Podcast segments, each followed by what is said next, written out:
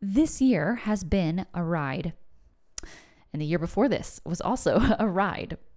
Today, I want to do something a little bit different and talk about an approach to problem solving and questions and looking for solutions in elementary general music. And that approach is through research.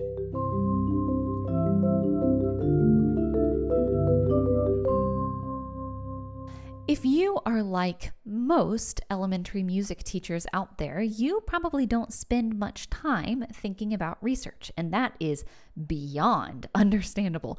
Instead of thinking about research and studies, we think about behavior management problems, and we think about pedagogy, and we think about our programs, and we think about our students and our relationship with our administration, and all of these things that take up our time and our mind. And so, very understandably, uh, we don't spend a lot of time thinking about research. So, why am I bringing it up here?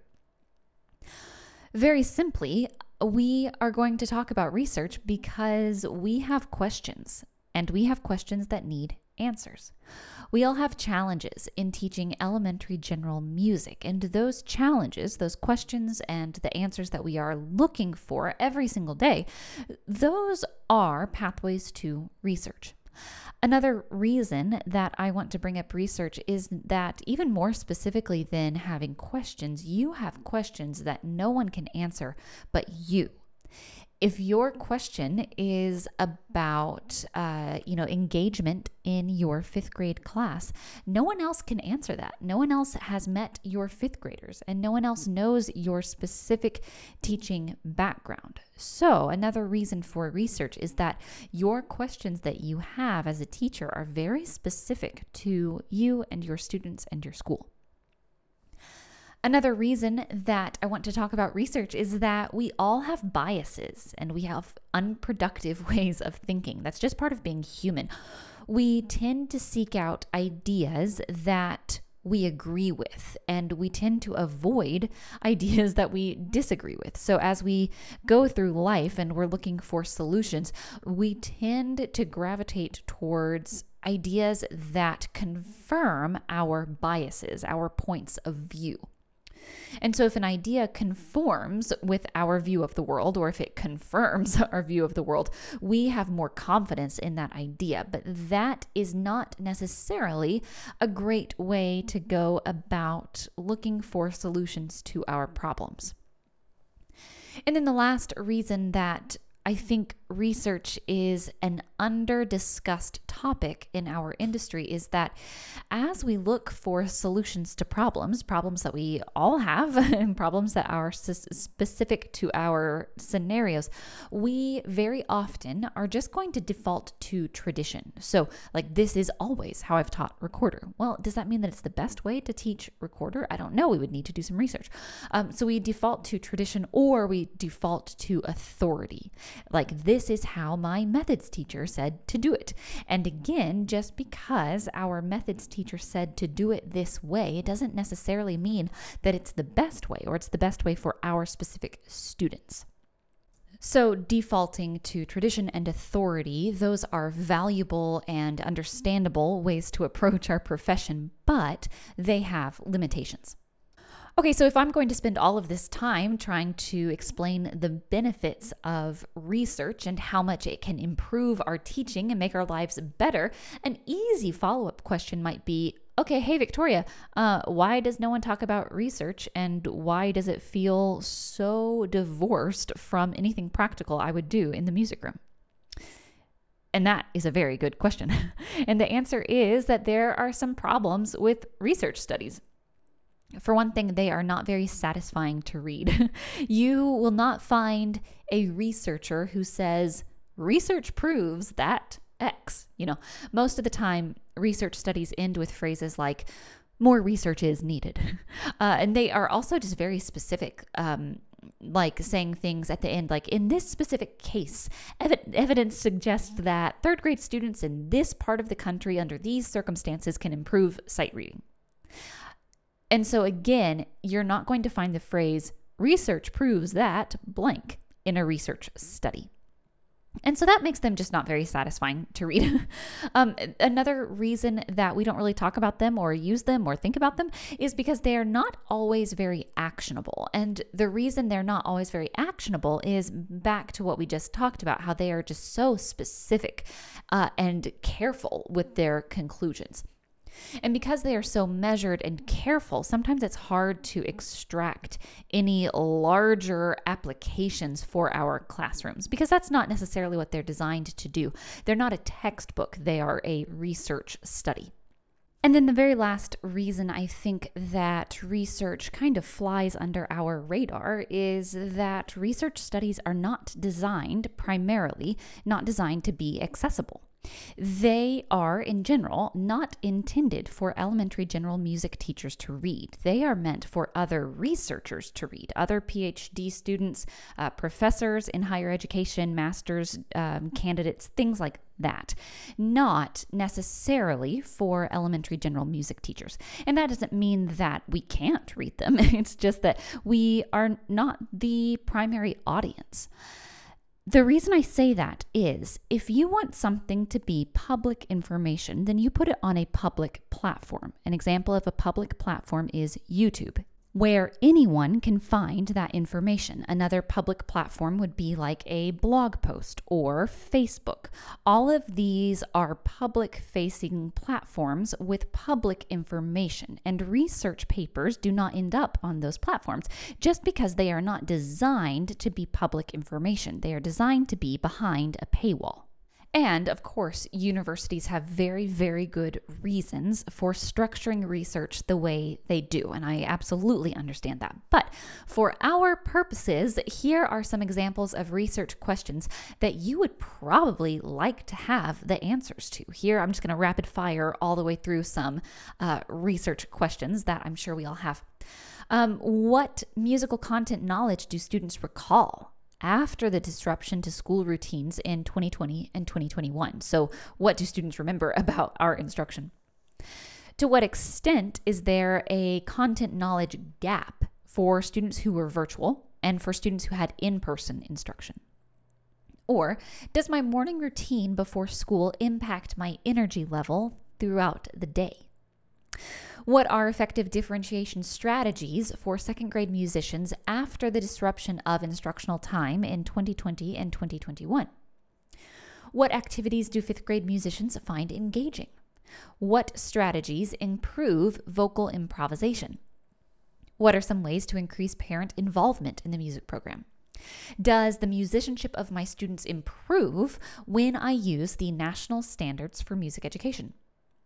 How are my students' aural skills impacted by the use of Kodály or Orff or Dalcroze or MLT frameworks?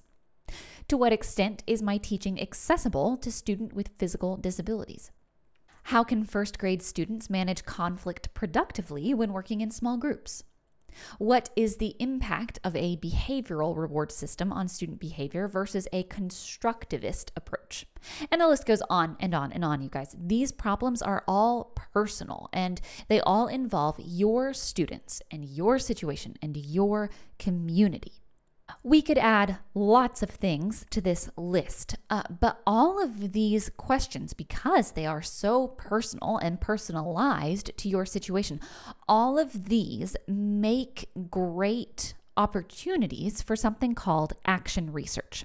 In action research, teachers are investigating solutions to their own problems with curiosity and an open mind. So, this is a frame of mind that we can use in the classroom, in our teaching, to approach problems.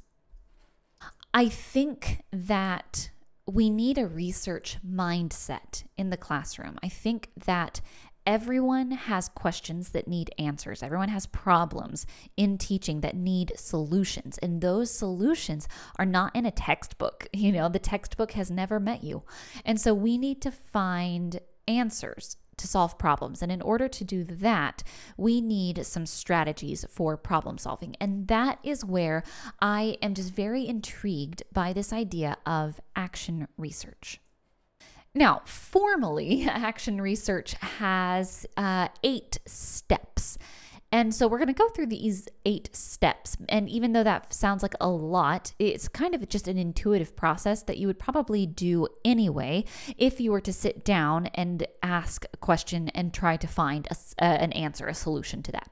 So, number one, we're going to start with a good question this type of question should be personal to you. That probably goes without saying. And it should also be pretty specific. So, how can I be happier at work is going to be too broad of a question. But if you know that your happiness level uh, decreases with fifth grade classes, then you could ask what activities and musics do fifth grade musicians find engaging? That is a better question we just don't want to go too broad here. So that's number one, start with a good question. And then number two, grab some current information. So, what's the situation right now with fifth grade? Where do we stand? If I want to improve my fifth graders' experiences, I might spend some time reflecting on music, how I'm teaching, and what music activities I'm currently doing, and how I notice my fifth graders responding to my teaching as it stands right now.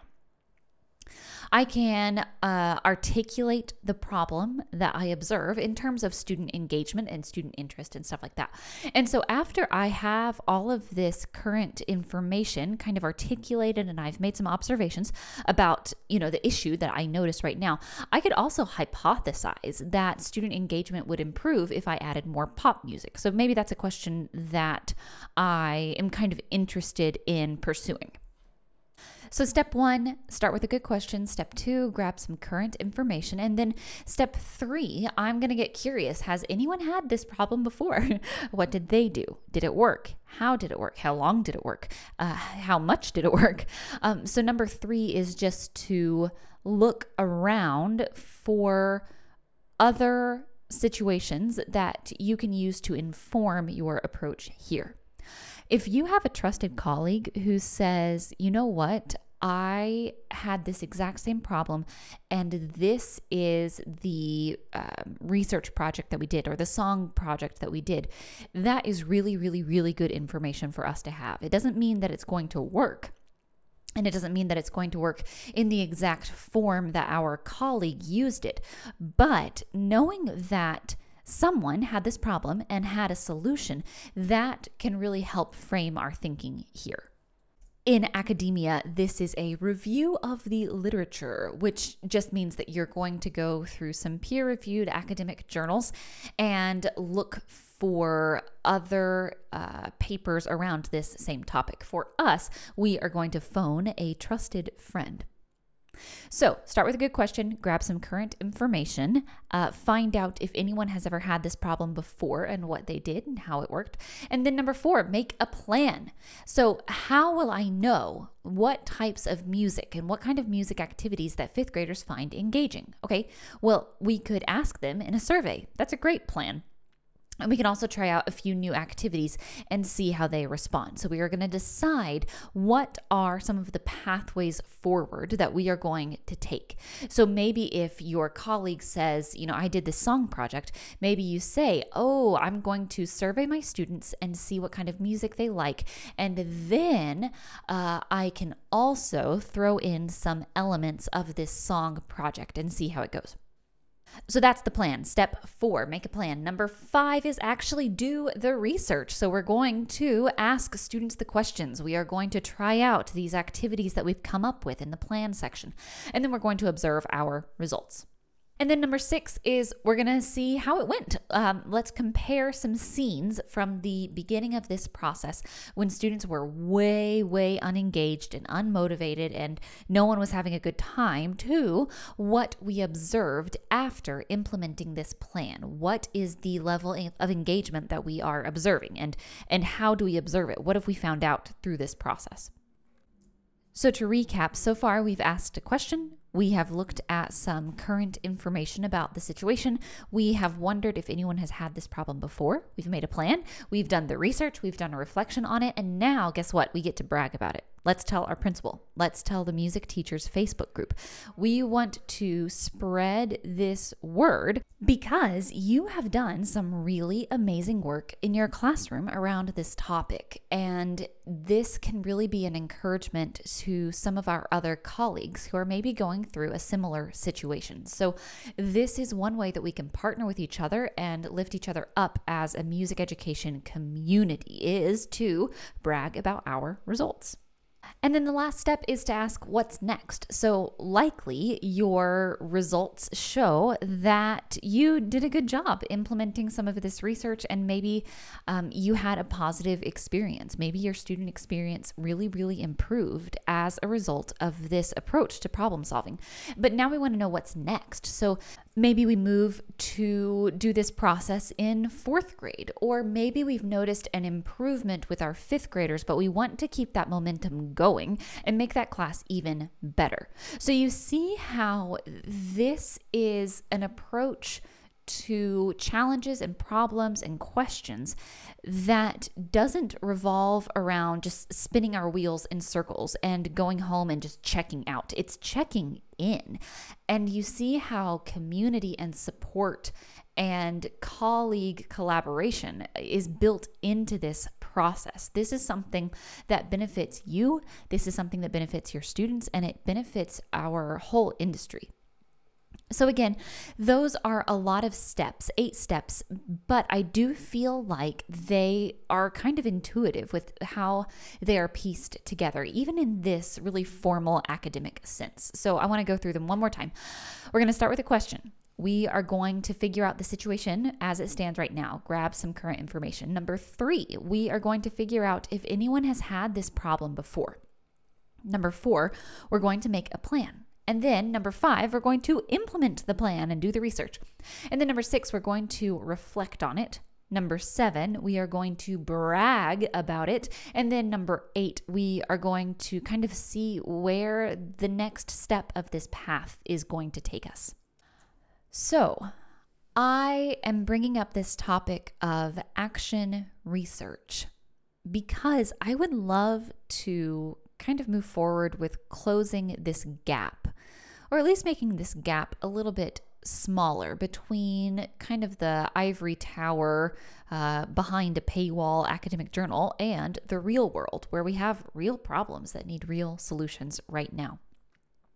I think we need a research mindset in the classroom because we all in this community have questions and problems, and we need strategies to find answers to those questions and to find solutions to those problems. So, here's my here's my big what if what if we could fill each other's social media feeds with our solutions to problems and our encouragement to each other? What if we collaborate on pathways forward when we inevitably come up with some of these challenges and some of these research questions?